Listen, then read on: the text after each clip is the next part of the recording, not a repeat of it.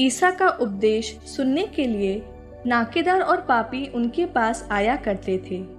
फरीसी और शास्त्री ये कहते हुए भुनभुनाते थे, ये मनुष्य पापियों का स्वागत करता है और उनके साथ खाता पीता है।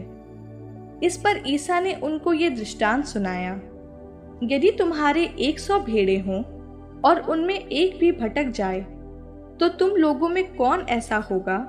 जो निन्यानवे भेड़ों को निर्जन प्रदेश में छोड़कर ना जाए और उस भटकी हुई को तब तक न खोजता रहे, जब तक वो उसे नहीं पाए। पाने पर वो आनंदित होकर उसे अपने कंधों पर रख लेता है और घर आकर अपने मित्रों और पड़ोसियों को बुलाता है और उनसे कहता है, मेरे साथ आनंद मनाओ, क्योंकि मैंने अपनी भटकी हुई भेड़ को पा लिया है। मैं तुमसे कहता हूँ इसी प्रकार निन्यानवे धर्मियों की अपेक्षा, जिन्हें पश्चाताप की आवश्यकता नहीं है, एक पश्चातापी पापी के लिए स्वर्ग में अधिक आनंद मनाया जाएगा।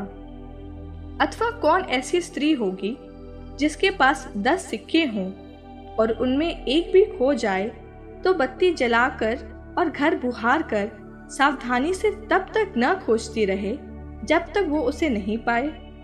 पाने पर वो अपनी सखियों और पड़ोसिनों को बुलाकर कहती है, मेरे साथ आनंद मनाओ, क्योंकि मैंने जो सिक्का खोया था, उसे पा लिया है। मैं तुमसे कहता हूँ, इसी प्रकार ईश्वर के दूत एक पश्चातापी पापी के लिए आनंद मनाते हैं। ईसा ने कहा, किसी मनुष्य के दो पुत्र थे। छोटे ने अपने पिता से कहा, पिताजी, संपत्ति का जो भाग मेरा है, मुझे दे दीजिए। और पिता ने उनमें अपनी संपत्ति बांट दी। थोड़े ही दिनों बाद छोटा बेटा अपनी समस्त संपत्ति एकत्र कर किसी दूर देश चला गया और वहाँ उसने भोग विलास में अपनी संपत्ति उड़ा दी। जब वो सब कुछ खर्च कर चुका तो उस देश में भारी अकाल पड़ा और उसकी हालत तंग हो गई। इसलिए वो उस देश के एक निवासी का नौकर बन गया जिसने उसे अपने खेतों में सुअर चराने भेजा। जो फलियाँ सुअर खाते थे, उन्हीं से वो अपना पेट भरना चाहता था, लेकिन कोई उसे उनमें से कुछ नहीं देता था। तब वो होश में आया और ये सोचता रहा, मेरे पिता के घर कितने ही मजदूरों को ज़रूरत से ज़्यादा रोटी मिलती है और मैं यहाँ भूखों मर रहा हूँ। मैं उठकर अपने पिता के पास जाऊँगा। और उनसे कहूँगा, पिताजी, मैंने स्वर्ग के विरुद्ध और आपके प्रति पाप किया है। मैं आपका पुत्र कहलाने योग्य नहीं रहा। मुझे अपने मजदूरों में से एक जैसा रख लीजिए। तब वो उठकर अपने पिता के घर की ओर चल पड़ा। वो दूर ही था कि उसके पिता ने उसे देख लिया और दया से द्रवित हो उठा। उसने दौड़कर उसे गले लगा लिया और उसका चुंबन किया। तब पुत्र ने उससे कहा, पिताजी, मैंने स्वर्ग के विरुद्ध और आपके प्रति पाप किया है। मैं आपका पुत्र कहलाने योग्य नहीं रहा। परंतु पिता ने अपने नौकरों से कहा, जल्दी, अच्छे से अच्छे कपड़े लाकर इसको पहनाओ और इसकी उंगली में अंगूठी और इसके पैरों में जूते पहना दो। मोटा बछड़ा भी लाकर मारो। हम खाएँ और आनंद मनाएँ।